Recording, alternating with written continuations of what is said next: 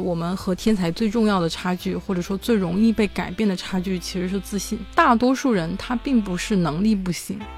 而只是自己选择了成为与天才有区别的普通人。那是我第一次直观地感受到，量变真的会引起质变。自信应该是像微积分一样，先微分再积分，在人生还没有结束的时候，我们都没有完全的被切开。所以说，这个未来永远是未知的。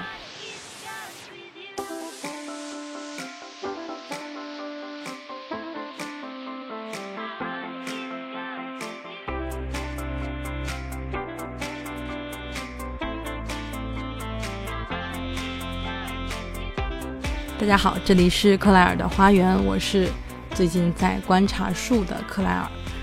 最近是春天了嘛？那南方的树的话，在春天其实是会掉落叶的。走在路上的时候，我经常会发现，嗯，有很多树一夜之间都把所有的落叶掉下来，然后重新长出了新的绿叶。当我观察这些树的时候，我发现，虽然按常识来说，叶子应该是在秋天和冬天落下的。但是这里的树不会觉得自己掉叶子掉慢了，它们是如此静默的，按照着自己的节律来更新和生长。那这两天也刚好是我的生日，过生日的时候，往往就会回顾一年以来自己的一些变化。那我觉得人其实就像树一样，都是在不断的更新迭代的。我翻到了我去年过生日发的朋友圈。嗯，也不是朋友圈啦，就是微博，然后发现当时的自己特别敏感、迷茫，还带着一点酸涩。但是今年我好像已经完全不这样了，我感觉我已经开始变成了像树一样自信的人，突然感觉自己成长了不少。那这期节目其实就是想聊一聊自信这个话题。那什么是自信呢？我一直觉得自信是一个特别好的词。展开来说，就是你可以相信你自己，它表示着一种没有不安全感的、没有烦躁和焦虑的这种状态。我知道自己是唯一能够靠得住的人，我知道终其一生其实都只有我自己陪着我走完人生的旅程。同时，我觉得自信的状态还意味着一点，就是我知道自己要做什么、想做什么，还有不做什么。或者换个简单的说法，我觉得自信就是能够和自己相处融洽的一种力量。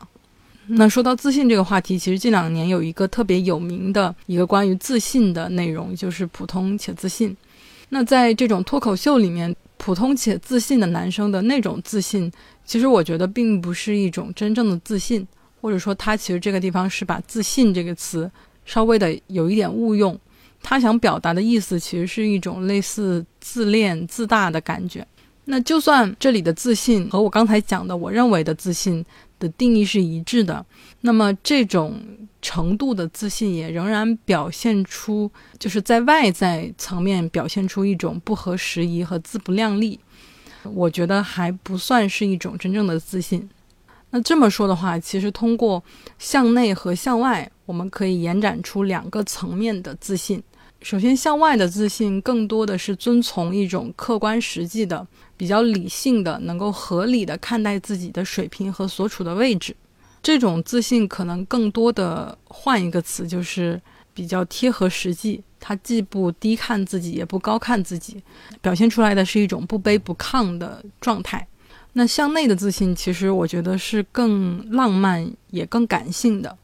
嗯，因为其实我觉得向内的话。这种自信可以是一种纯粹主观的，没有人能够评判你的这种自信到底是超过了还是刚刚好。哪怕是你觉得你自己是最厉害的、最漂亮的或者最牛的，哪怕你其实已经过度的高估了自己的水平，那我觉得其实这种情况好像也没什么关系，因为只要你不是和别人相处的时候表现出来这种自信。嗯，那我觉得只是内心里的想象，或者说内心的感觉，其实无可厚非。而且我觉得有时候也可以用一种比较唯心的角度来看世界。也许我存在的时候，这个世界才是存在的；我不存在的时候，世界也就不存在了。呃，如果用这种不是很切实际的角度来看这个世界的话，那我周围的一切都只是 NPC，我经历的一切事情，可能都是这个故事的主线，都是围绕我发生的，让我变得更好的事情。在自己的主观的内心世界中，如果我想，那我就可以认为自己是一个唯一有自由意志的人，是一个最棒的、最厉害的人。听到这里的话，可能你会觉得向内和向外的自信是一种比较矛盾的存在。但是我个人感觉，其实这两种自信并不矛盾，或者说他们其实归根到底还是同一种自信。就像理性和感性还是可以共存的。那我刚才说的这种面向外界的和面向自己内心的自信，他们俩其实是互相限制的。向外的这种自信，它约束了向内的自信，它让我自我的感觉不过于天马行空和不切实际。也正是因为向外的这种理性的客观实际，让我内心的自信不会过于的溢出这个边界。但是反过来，向内的看起来有一点不切实际的自信，或者说高于正常程度的这种自信，可能反而会比向外的这种自信更容易达到，更容易直接实现。而且我个人的感觉是。有时候我们并不能马上获得这种向外的自信，我需要一些向内的自信来自然的引导我的行为，让我真正产生向外的自信。那说到这儿可能会有点绕，那我会先介绍一下我自己一个整个不自信的成长史和我关于自信最终提炼出来的几个想法。那我以前其实是一个特别没有自信的小孩儿。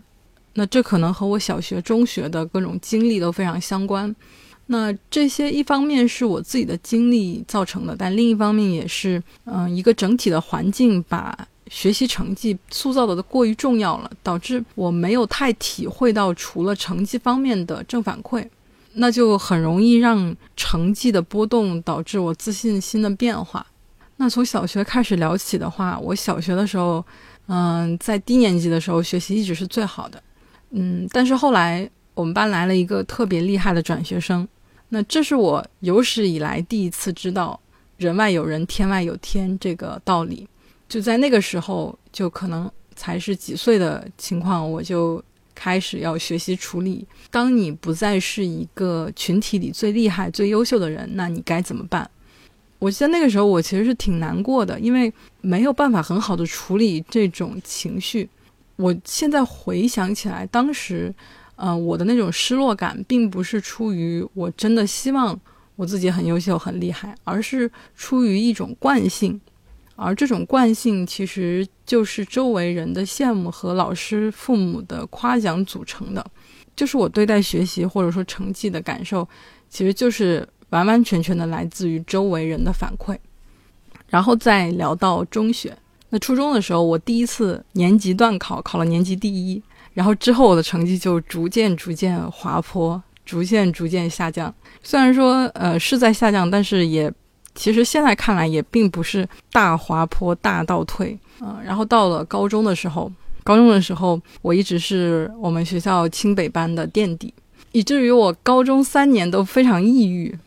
嗯，现在回过头来看我的小学、初中、高中。一整段的学习过程，我发现我一直是在一个恰好成绩是非常重要的衡量标准的环境下，而且我就逐渐的错过了建立自信的十多年。来到大学之后，嗯，大学第一个比较大的变化就是，曾经以成绩为一切标准的生活突然瓦解了，突然变成你需要有非常多的标准，你需要达到可能。不止一个标准，那我觉得这可能就是一个非常大的变化。那在这种非常大的变化之下，我觉得我也确实有过极度消沉、极度自卑的一段时期。因为我发现，其实如果单单看学业，很多人其实并不需要花费那么多的力气，就可以轻易的学会我想学的东西。然后我觉得我又开始了那种惯性，那种惯性有可能更多的是出于一种恐惧。我在无意识的提高对自己的要求，是因为我觉得如果我没有做到很好，那我会损失非常多的东西，我会感到非常恐惧。最开始的时候是这种恐惧感驱使着我没有放松，但是后来的话，我觉得我的想法也有非常多的改变。那之前的一些节目里，其实也有聊到这个问题。总的来说，我觉得在青少年时期的一个主题，其实一直是在寻找自信。找到自信的这条路，一直都还是挺难走的。好像我一直在一条悠长又黑暗的隧道里行走。但还好，我觉得现在我看到了一些光。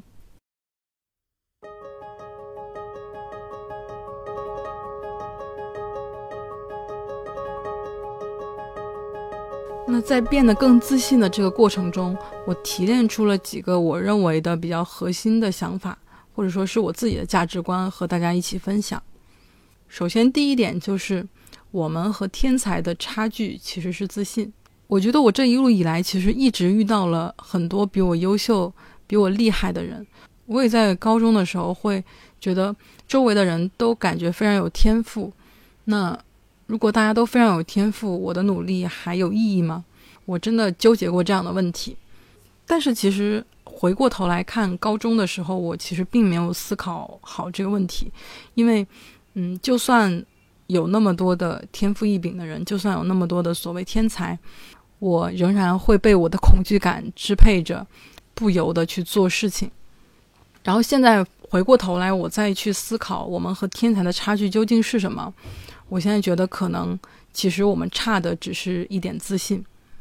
除了客观条件上的智力，或者说家庭这种没有办法被改变的因素以外，我觉得，呃，我们和天才最重要的差距，或者说最容易被改变的差距，其实是自信。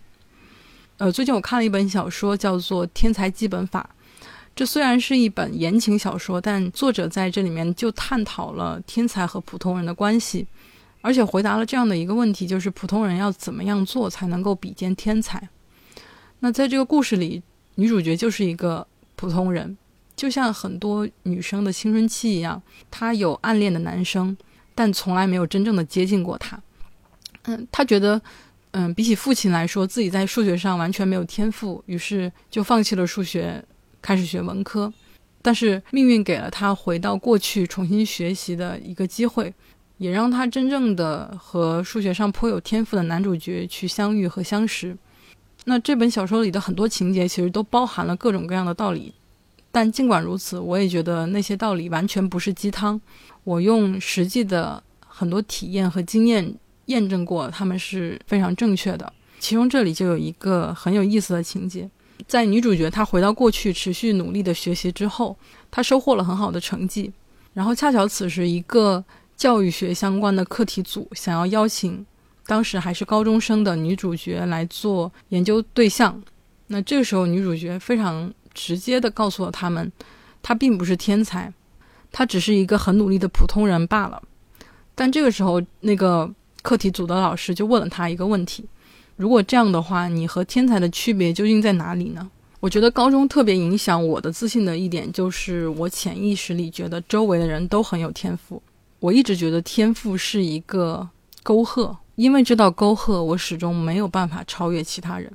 但是现在在想这个问题，究竟这个区别到底在哪里呢？那些看起来是天才的人，他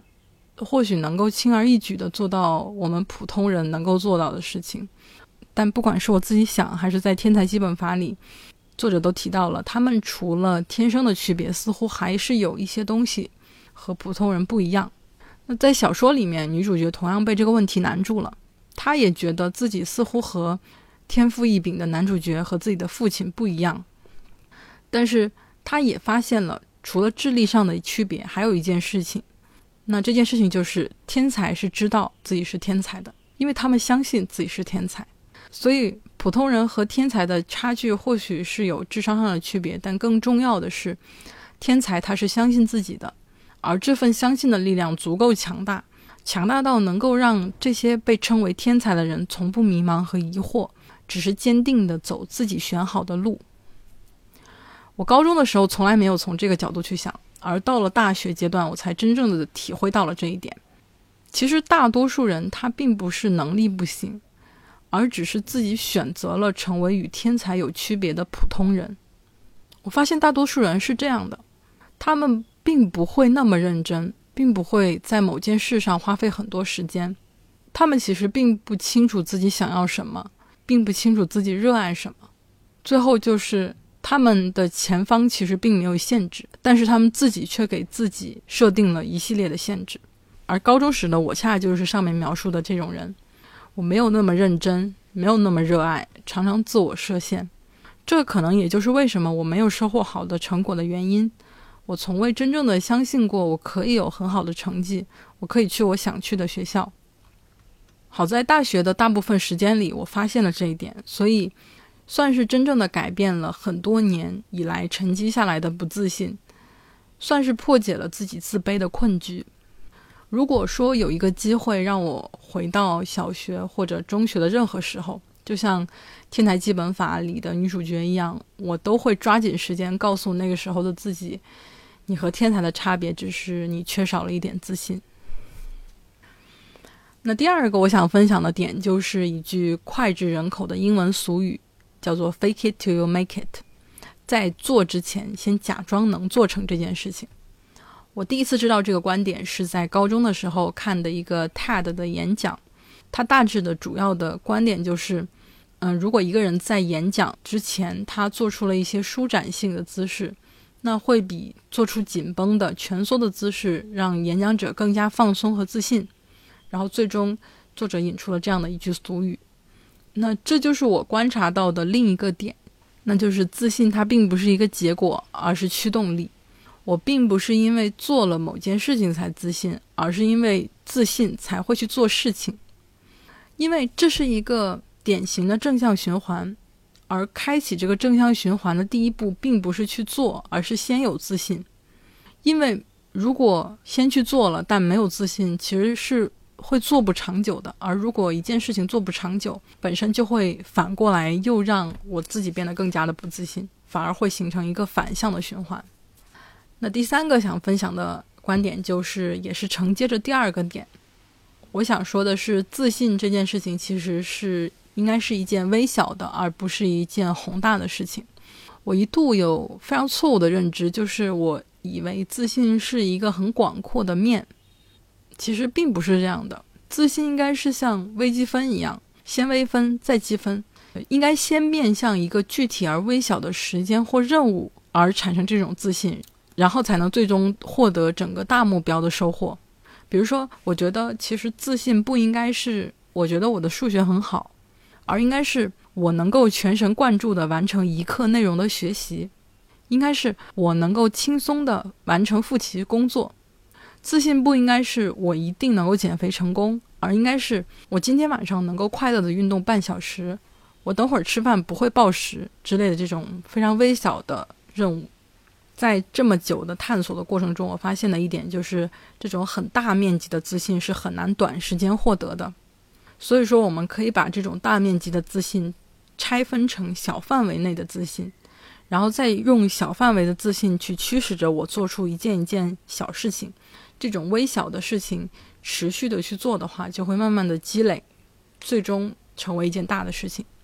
那这一点其实想讲一个我自己的小故事。就是我大概高三的时候非常沉迷跑步，我每天都去跑两三公里，因为这件事情特别简单，甚至我不需要什么意志力去做，我很容易把自己的愤怒或者失落或者负面情绪发泄在一步又一步上。当时的我是非常喜欢跑步的，并且也很有跑步的自信，但实际上我从来没有为了跑得快而做出任何的努力，我就只是在跑而已。但是在那个学期的一次体育课上。我突然轻松地跑到了全班的第二还是第三，我从来没有跑过那么快。那个时候我突然就被自己震惊到了，那是我第一次直观地感受到量变真的会引起质变。那说到第三个点的时候，我又想说回刚才聊第一点的时候提到的那个小说《天才基本法》，我真的还挺喜欢这部小说的。而我说的以上的观点，其实在这个书里的另一个情节里也有所体现。我其实很难直接的去叙述这个情节，因为一方面来说，原著里的这个情节它贯穿了很长的一段时间；另外一方面是，我觉得，嗯，看原著的话，真的会感受到那种不一样的力量。那其实他想说的就是女主角一直在寻找的一种普通人能够胜利的答案，被男主角以一个批注的形式写在了一本数学书上。我就不介绍他具体的情节和内容了。我只想分享他写在书上的这句话：一以贯之的努力，不得懈怠的人生，每天的微小积累会最终决定结果，这就是答案。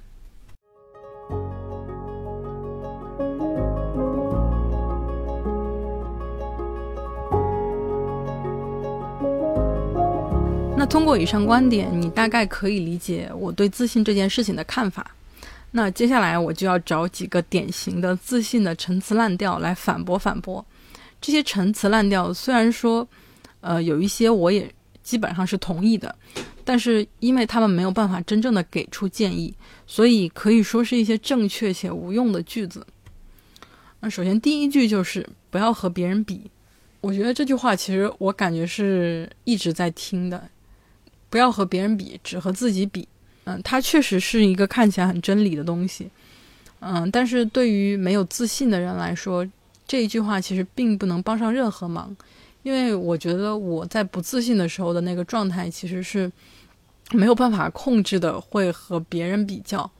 有一点像迷失在了一种标准里。我必须要通过和别人的比较，才能够确认我自己。是可以做到这件事情的，我才可以确认我的能力。那第二句话就是，你只要做成什么什么事情之后，就会自信了。最典型的一句话就是，你只要减肥成功，你就会自信了。那其实我觉得，确实，如果你减肥成功了之后，你的确会变得更加自信。但是这句话里暗含的一个逻辑就是，你在做这件事之前，你是没有自信的。你只有做完了这件事，你才会有自信。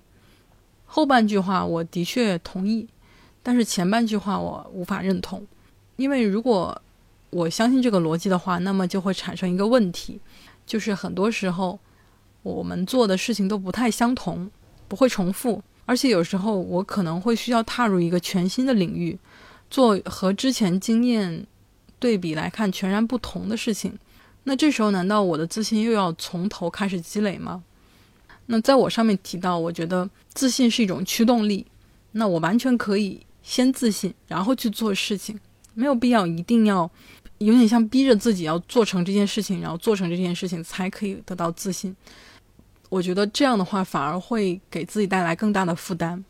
最好的状态是所有的领域都不设限，不应该给自己提前设置限制。我虽然没有减肥成功，但我现在还是很自信。我应该直接的保持。自信的状态去面对，或者说去做这件事情。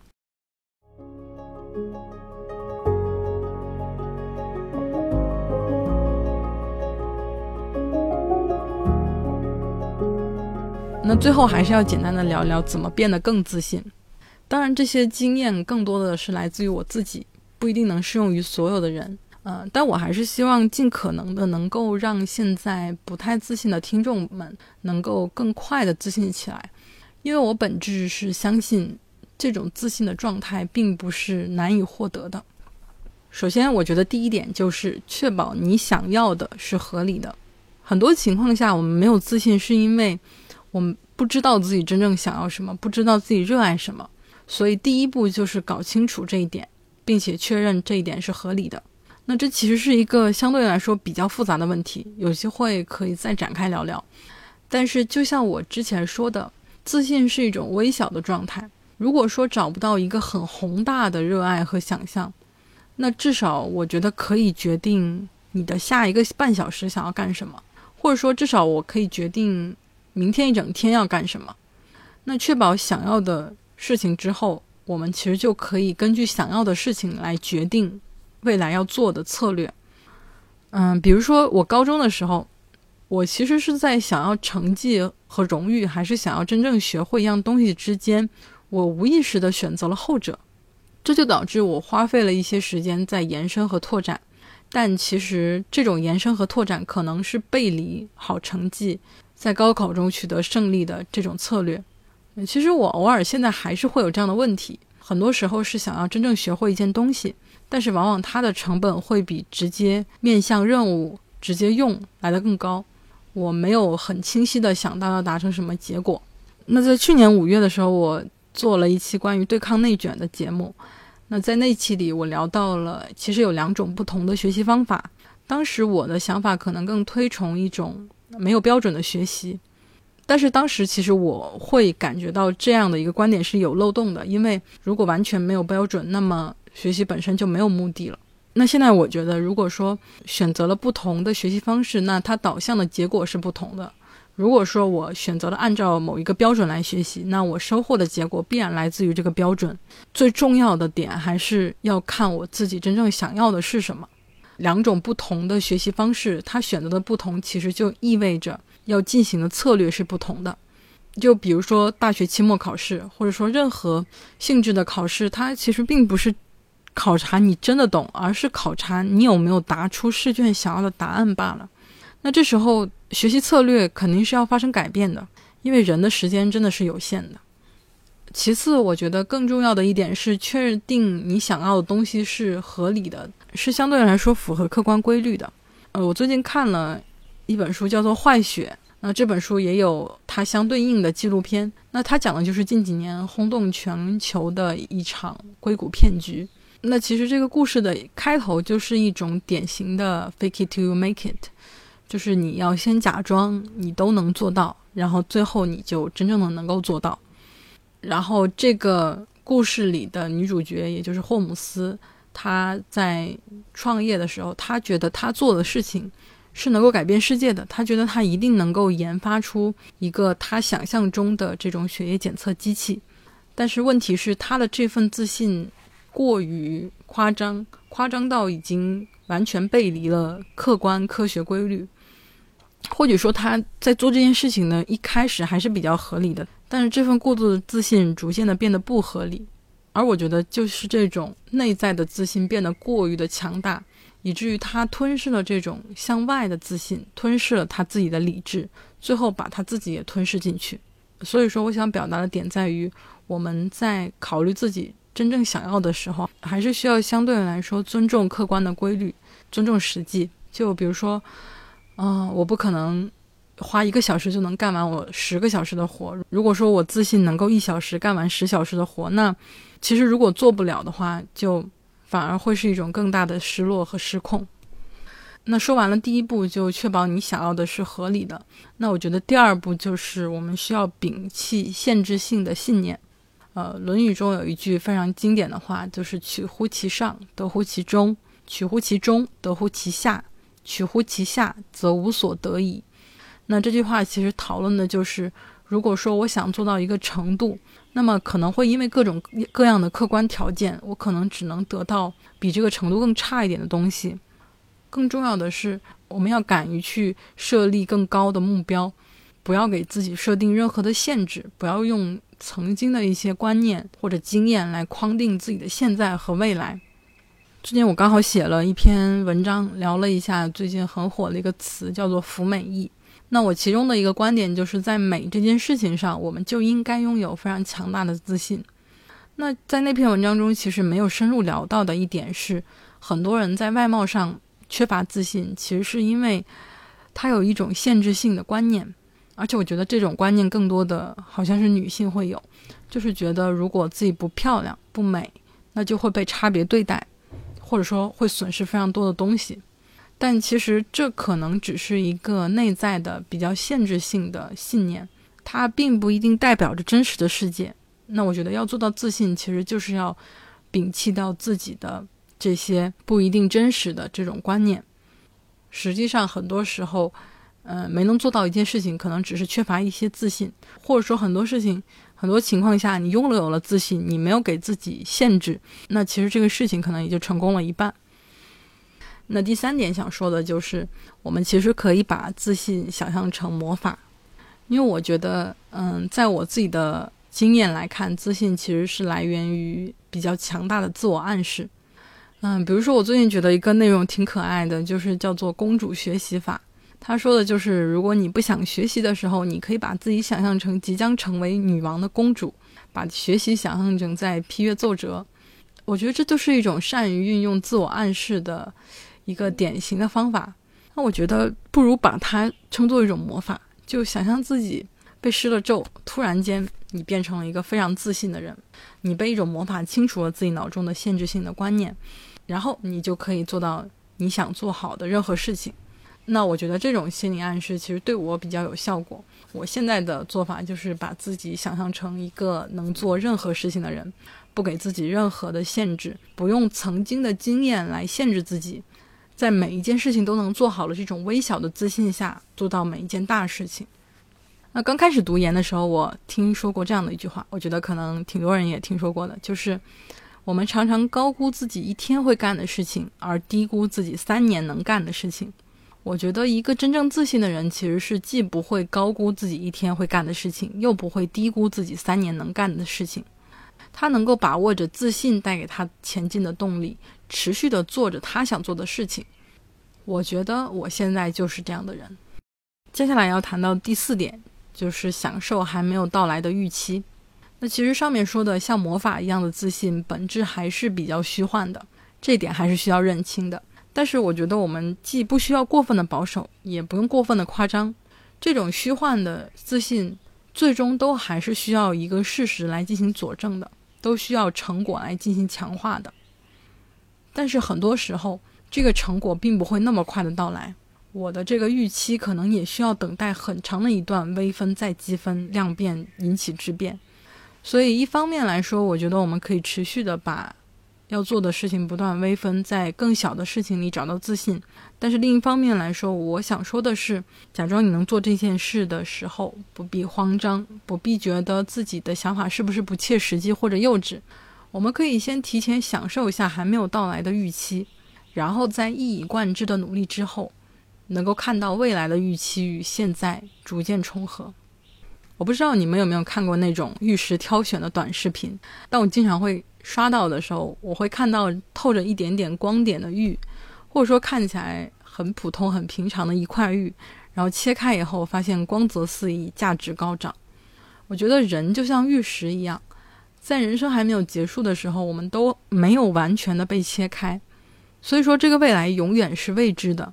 但是我们现在可以先不要着急的去想我的未来会不会有光泽。而是先享受当下自信带来的微小的正反馈，享受你相信一切都会实现的这个过程。小时候我看电影电视剧的时候，总会有一些情节，就是一个人他忘记了自己的生日和年纪。我小时候觉得那样的大人好悲哀啊，没有希望和前进的动力，甚至连自己的存在都快不记得了。王小波说：“生活就是个缓慢受锤的过程。”人一天天老下去，奢望也一天天消失，最后变得像挨了锤的牛一样。但是在新的二十三岁的开始，我觉得生活就是个缓慢自信的过程，就像树一样，它只是站在那里，只是自然地进行着它要做的更迭交替。他笃定地知道自己会越长越大，于是他会用尽自己全身的力量来不断成长。很多时候，我们真的无法改变很多事情。我们无法改变世界，甚至无法改变周围的小小的环境，但是我们改变了自己，其实世界也就变了。所以最后送给你，也是送给我自己的一句话，就是不要被周遭的各种事情牵着鼻子走，朝着你真正想要的东西去前进吧。那么以上就是这期节目，我们下期再见啦，拜拜。